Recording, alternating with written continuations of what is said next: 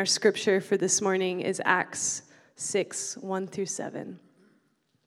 Now, in these days, when the disciples were increasing in number, a complaint by the Hellenists arose against the Hebrews because their widows were being neglected in the daily distribution. And the twelve summoned the full number of the disciples and said, It is not right that we should give up preaching the word of God to serve tables. Therefore, brothers, Pick out from among you seven men of good repute, full of the Spirit and of wisdom, whom we will appoint to this duty. But we will devote ourselves to prayer and to the ministry of the word. And what they said pleased the whole gathering, and they chose Stephen, a man full of faith and of the Holy Spirit, and Philip and Prochorus and Nicanor and Timon and Parmenas and Nicholas, a proselyte of Antioch. These they set before the apostles, and they prayed and laid their hands on them. And the word of God continued to increase, and the number of the disciples multiplied greatly in Jerusalem, and a great many of the priests became obedient to the faith. This is the word of the Lord. You may be seated.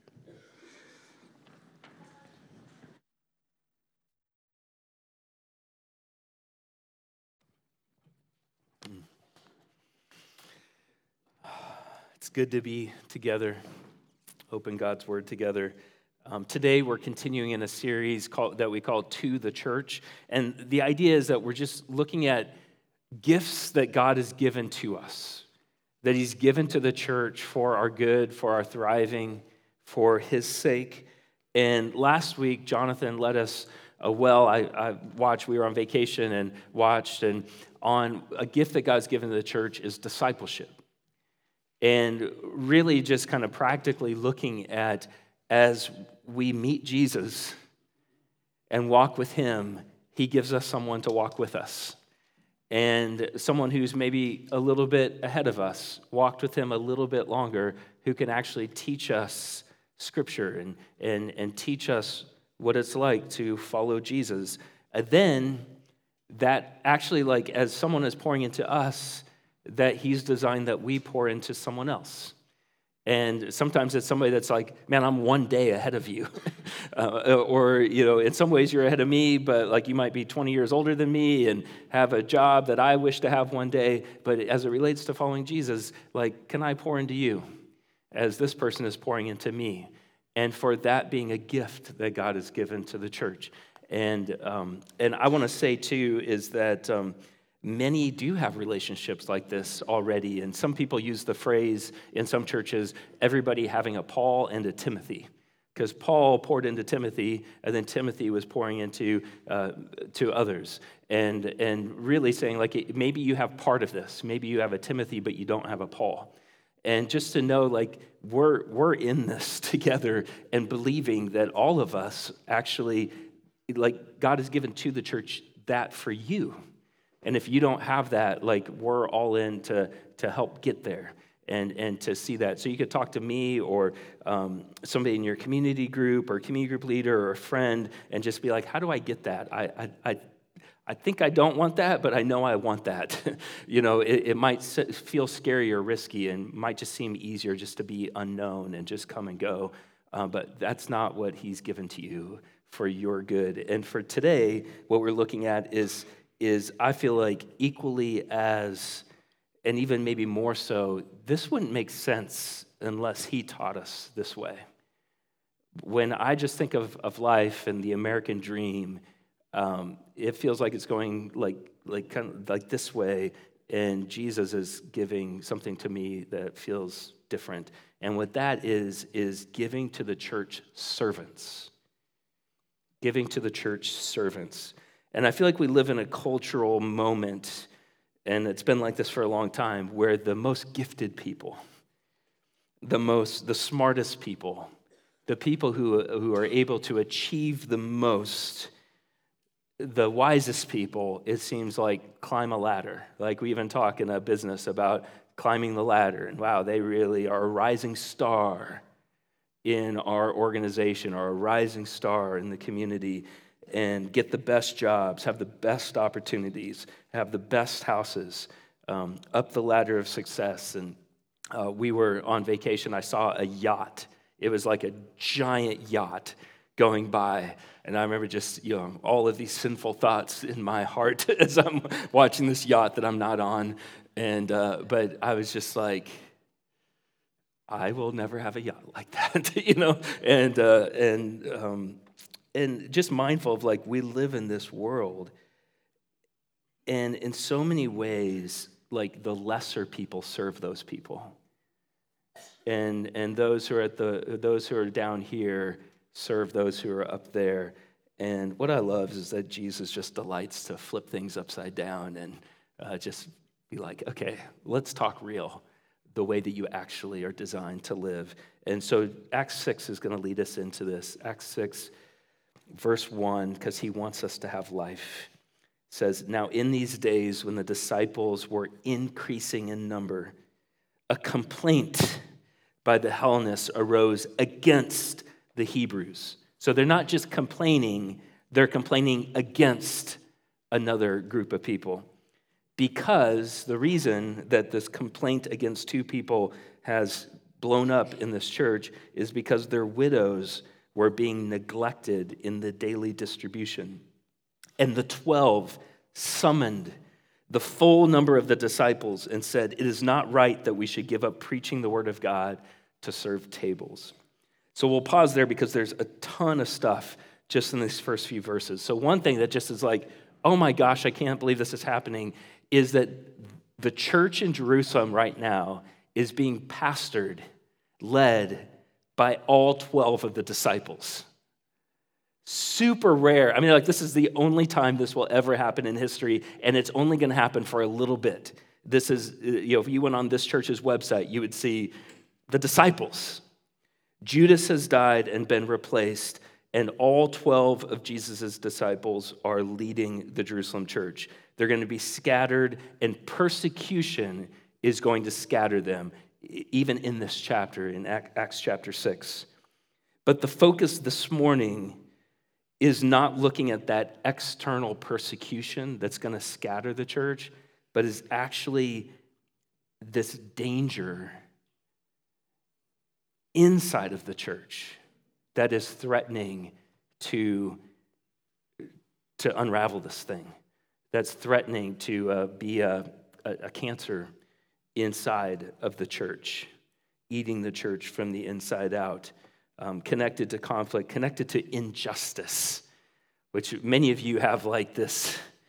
Uh, one of my kids, justice. Like, man, if their justice meter starts going off, it's uh, you know their superpowers start coming coming out of them and uh, i believe god has put that inside of some of our people for really powerful beautiful reasons um, and what is cool about this church is many people are coming to jesus many people are coming to jesus awesome things are happening and in the middle of awesome things happening people coming to jesus there's conflict and there's a complaint that has been leveled, not against a person, but against a people group inside of the church. And so we got to kind of know what is happening here. And what is happening is that the, the early church, at least, is made up of two different ethnic groups. There are two different ethnic groups that are meeting inside this church, and they speak separate languages. So they're not, uh, you know, they're not even able to, to at least easily communicate with each other. They speak different languages, they eat different foods, they like different types of music, they eat, they dress in different ways, and one of the groups are called Hellenists. And who these people are are these are Jewish people. People who, who their blood is Jewish. They, they grew up following the Old Testament, Yahweh, eh, but they speak Greek because what they did is they lived, they, they at one time left Israel and lived in a different country where they learned a different language, learned a different way of living, and have returned to Jerusalem. So we have the Hellenists, and then we have the Hebrews who speak. Um, well, they actually speak Aramaic predominantly, but then also know Hebrew as well. And so, so these two groups inside of the same church have all these differences, but what's really awesome is that they have one thing in common. And maybe only one thing in common, which is true for some of us in this room too, is they have Jesus in common. That's why they're in the same room together, is that they've both met him. And Jesus is making them into one church. That's what he's doing. It'd be way easier if it was like, let's have a Hellenist church and a Hebrew church. It'd be way easier. And Jesus is like, it wouldn't be better. It might be easier, but it wouldn't be better for you. And so, in the middle of this, there's this cool ministry that the first church has. And the ministry is that there are widows who just can't provide for themselves. And the church, there's, there's this ministry where once a day they provide food for people in desperate places. And this is a huge blessing to those who need it. And looking into this, scholars actually believe that this church could have had a vastly disproportionate number of widows in the church compared to kind of your average number of widows. And one of the reasons that people believe is because there's Old Testament prophecy that the Messiah, so, so even if people don't believe that Jesus is the promised one from the Old Testament, they're still, if they reject Jesus, they're still believing a Messiah is coming. So even Old Testament Jews at this time who may not have met Jesus yet are still believing that a Messiah is coming and that he's returning over a Mount Zion, a mountain in Jerusalem. So what would happen is even if you hadn't met Jesus yet, but if you had followed the Old Testament God, is you would want to die in Jerusalem and be buried in Jerusalem, awaiting the return of the Messiah. And so, what people believe is happening is that elderly couples, many elderly couples, have moved to Jerusalem to die there. And then, as happens frequently, the guy dies first, and there are all of these women who are widows in Jerusalem. And the church is like, we are moving towards them. We're going to care for them. Maybe this is how they meet Jesus, is by us caring for them. So, in the middle of all of this, this conflict arises that actually only the Hebrew women, only the Hebrew widows were actually getting food, and all of the Greek widows were not receiving anything. And it's not just that it was like, you know, a few people, but now that whole group of people inside the church are saying, like, you guys, like, what is wrong with you? Why are you doing this? And I just want to let you know this brings me comfort. Like, I'm, I'm, I wish that the Hellenist widows weren't suffering like they were. But what brings me comfort is this church is being led by the 12 disciples. And there are all of these Hellenist widows in their church and the 12 disciples and their leadership missed it. But it's a great ministry. So, what brings me comfort is that you can actually have a really good ministry of a church that really needs to get better. And the disciples, it's not like here's the fight that happened among the disciples. Here's where everybody started pointing fingers and being like, this is your fault. No, this is your fault. You're so terrible, Thomas. How did you let this happen? It's a, instead, what I love that they do is they move towards each other and they're like, we need to make this thing better. We need to make this ministry better. And we have ministries of sacred mission. We have a step study that I'm so encouraged about our community groups, our kids' church. Um, we have many ministries of our church, and every one of them needs to get better.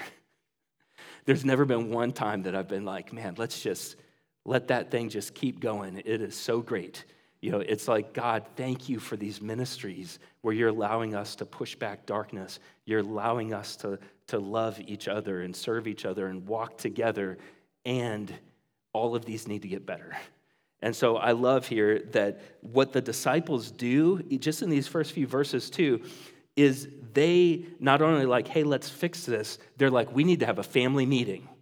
And they call the whole church, everybody assemble. We all need to get together because these women are not they're not these low people in society. Like God's heart is for these women. Our heart needs to be for the women, whether we're Hellenists or Hebrews. Everybody, we need to get together. We need God to show us how to move forward here. And I love the clarity of the 12 disciples. They say, it's not right for the 12 of us to just go and do this thing. We need to keep praying. We need to keep ministering the word of God. In no way are they saying, like, this is below us. But they're saying, we are just normal people. And we can't be everywhere. We can't do everything in the life of the church. And there's probably people who in our body that are actually even like better to step into this. Then, what the 12 disciples say, verses 3 through 4, I feel like is awesome. Look at verse 3. Therefore, brothers, pick out from among you seven men of good repute, full of the Spirit and of wisdom, whom we will appoint to this duty, but we will devote ourselves to prayer and to the ministry of the word. And I just feel like this is so upside down. What, what they're really saying is like, who are our best? Now, that can be taken in a negative way, but it's like, hey, who among us would we typically send to the top? Who among us have been have met with Jesus, walked with Jesus, been changed by Jesus? We've seen the Holy Spirit moving in them in a way that God is giving them wisdom that they wouldn't have in themselves. That God, we see power of God uh, coming from them and from, from them stepping into things. And instead of us having them rise, let's have them go down. And this is such a counter-cultural just reality is that it's actually when we lower ourselves that we rise up. It's when we actually die to ourselves that we find life. It's in giving our best to serve the least giving our best to serve the least, that Jesus' way advances. And I think in a big picture, when we come up to Jesus and we're like, here's my life. And when we give our lives to Jesus, we actually find our life, is what he teaches us. And you'd be like, that doesn't make sense. You just gave it away. And it's like, well, I didn't give it away. I gave it to the only one who actually can give me life when I give my life to him. And so often we're like, no, I need to control that sucker. That's my life. I'm going to control it. I'm going to be in charge. I'm going to be the captain of my soul. The, I'm going to direct the fate of my life. And it's like, hey, who among you have given their lives to Jesus so that he can actually give you life? and seeing his church functioning, his church shining, his church loving God, loving people, pushing back darkness. And the disciples, like, we're going to keep devoting ourselves to prayer. We're going to keep devoting ourselves to the ministry of the word. These men will need wisdom to know how to care for people. All these men likely have full time jobs. So they're going to have to have a great deal of wisdom of how to not daily, you know, this isn't just like a, hey, figure it out, make the changes that need to be made, and then push play. It's like, no, they're committing to every day finding women, coming around these women, helping them. They're going to need great wisdom to know how to balance their lives to be able to help these widows consistently serve them. Then, verse 5 what they said pleased the whole gathering, and they chose Stephen, a man full of faith and of the Holy Spirit and Philip and Prochorus, and Nicanor and Timon and Parmenas and Nicholas, a proselyte of Antioch. These they set before the apostles and they prayed and laid their hands on them. And I love just seeing too how seriously the church is taking a, a group of people who so often, even in our day, are overlooked are not cared for, are neglected, are like, well, hey, I'm just, I'm just going with the movers and the shakers. You know, that's who I care about. And they're not moving towards the least of these. And I feel, and I love just how the church is like, with the power of God, let's serve these people. And what's interesting is every one of these seven people have Greek names. So both the Hebrews and the Hellenists have raised, so they're trying to help the Hellenists, the Greeks. And so the church chooses seven Greek men who are actually going to know the culture, know the language, understand, and actually know the people. Be like, oh, that's my cousin's brother's, you know, stepdaughter's grandmother.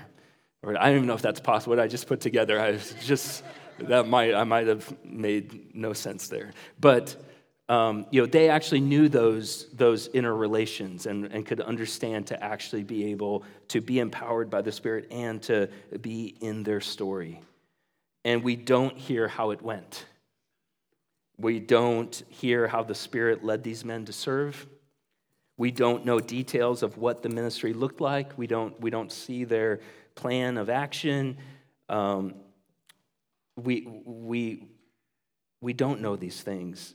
Um, and we also probably think that it wasn't just the seven, but that these men actually led the church to serve. These were lead servers, lead servants of the church, not to do just do the work, but to lead the church in doing what God was calling them to do to shine. This will become the office of deacon later in the church. Deacons are an office in the church alongside the office of elder where people are raised up to lead the church to go down. Lead the church in serving our church, our community, being a light, pushing back darkness. And we don't know how the ministry went, but we know how the church went. On the precipice of a conflict that would take inner fighting to the point where the church probably doesn't shine very brightly in that moment. And as these people are stepping this role, I love what happens next in the church, verse 7. And the word of God continued to increase. And the number of the disciples multiplied greatly in Jerusalem, and a great many of the priests became obedient to the faith.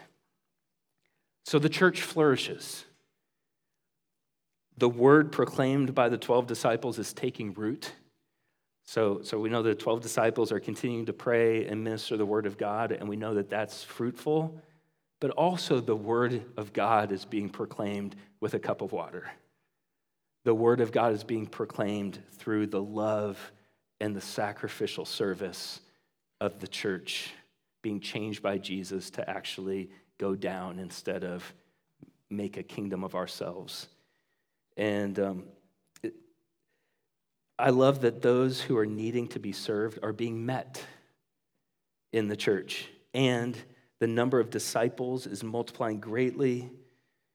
Then it's, it's so fascinating that we're told even a great many of the priests became obedient to the faith. So these are people in the temple in Jerusalem who had been between God and, and, and men and women and had been doing sacrifices. And what a lot of people believe is that there were all sorts of different levels of priests. So, like Pharisees were kind of high level priests, but there were a lot of like low level priests. And some people even think that there were maybe 8,000 low level priests in Jerusalem at this time and believe that they were really poor. That, so that there were many priests who were very impoverished who were watching the church and actually seeing the reality of Jesus being the last sacrifice. That their role was no longer needed because Jesus gave that sacrifice. And for them to see the love of people sacrificing themselves because they had received the sacrifice.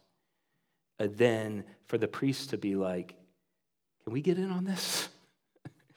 can we follow this as well? Um,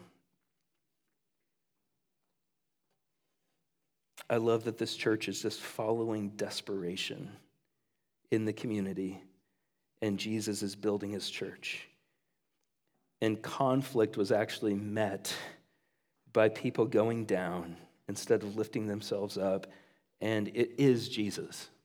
Like, if you're like, who does this remind me of? This is Jesus. This is the DNA of him.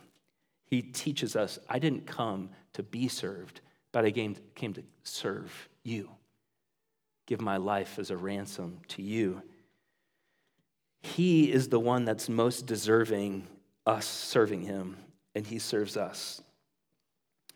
Um, he, he teaches us here hey, I'm, I'm not letting you serve me, but the reality is we serve him. So, what I love is that Jesus is the ultimate example of both him serving us, but then us serving him. And he receives that. Like, that's what gives us life, right? And what I've realized is like, there are, there are many people in our church who actually just naturally, you're a servant. Like, naturally, you serve people you're, you're never wanting to receive recognition. You, you're, you're loving being behind the scenes. You're serving people, and it's beautiful and it's powerful and it's a gift to us. And then when God actually gifts you to with a supernatural service, it, it just multiplies from there. But you're really bad at, at receiving service. You, you don't want to let people serve you. And actually coming to Jesus, like, and Him empowering you and changing you, like for you, huge growth in our church is going to be letting people serve you. You know, just as like a Paul discipling you, be like, yes, I'm able to serve, but like, I, I, I need help.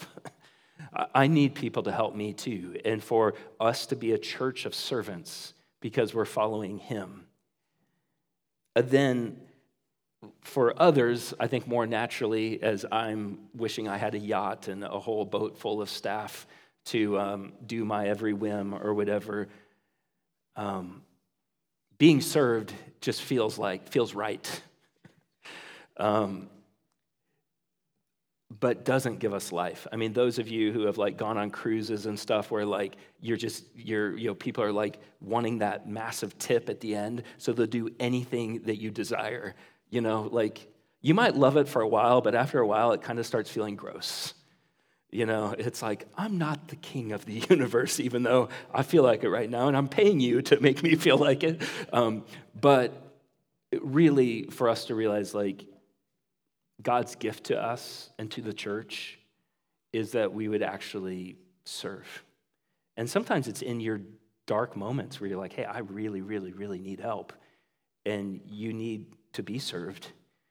And also, like in those moments, like just to be able to serve people can be a gift to be like, hey, I, this is good for my soul to follow Jesus in serving others. How great if we have a DNA as a church that God is gifting us, a church full of people who are of good repute because of what He's doing in our lives, who are full of the Spirit's power, because he's, God is actually wanting to see this happen. So He's wanting to make those changes in our life so we can do these things, giving us wisdom. And with that, we're moving towards the desperate. We're moving towards the tired. We're moving towards the discouraged of our church, of our community. We're going to darkness with light. We're serving and being served. And that is relationship that's happening in our church. And what that forms is a light. It's a lighthouse in our community of people who aren't like stabbing each other in the back, but are actually serving each other and being served by each other because of the one we're following and we're helping pull the knives out of each other's back. be like, and I'll be like, hey, can I, sorry, can I come and repent and um, be changed because this is not who he wants me to be, and I want to be who he wants me to be. So, what communion is, is us receiving Jesus serving us. Him being like, hey, I want to give you my presence. I want to give you my body that was lived in your place. I want to give you my blood that was shed for you for the forgiveness of your sins, I want you to feast on my grace. I want you to feast on my presence. I want to, would you let me serve you? Knowing that it'll be your joy then to serve others. Pour yourself out to others because Jesus is pouring into you. So, Lord, would you allow us to meet with you right now? Would you allow us to experience your presence? Would you allow us to be served by you? Would you empower us to actually be able to sense you, to hear you? Lord, for those in the room who have never let you serve them, they've always been in charge even of their relationship with you. Um, Lord, would they receive your gift of salvation? Would they receive all, all that we sang about, all the, the truth of that relationship with you that might have felt foreign moments ago would feel like home today, right now, as we receive you, Jesus? Would you give us the ability and the power to do that? In your name we pray. Amen. So, the, the way that we uh, commune with Him here, uh, our friends, the Ballards, are going to be serving us. And let's just spend some moments looking to Him, hearing Him, receiving Him. Uh, then we'll come down the center. They'll serve us the bread, wine, or juice. Obey your conscience. And then uh, we'll go back into our seats, remain standing, and I'll lead us through taking it together as family. And if you don't know where you're at with Jesus, like just use this as a moment to, to, to receive and to maybe talk to him. And people around you or me, I'd love to talk with you either now or in a little bit after the service. And um, um, he wants us, he, he truly wants all of us to come to him. He says, Come to me. I will give you life. It's the only prayer that, that I'm aware of in Scripture that he says yes every time, which is everyone who calls on the name of the Lord will be saved. When you say, I'm receiving you, he's like, yes. That's a yes. The yes is on the table. So let's, let's boldly come to him.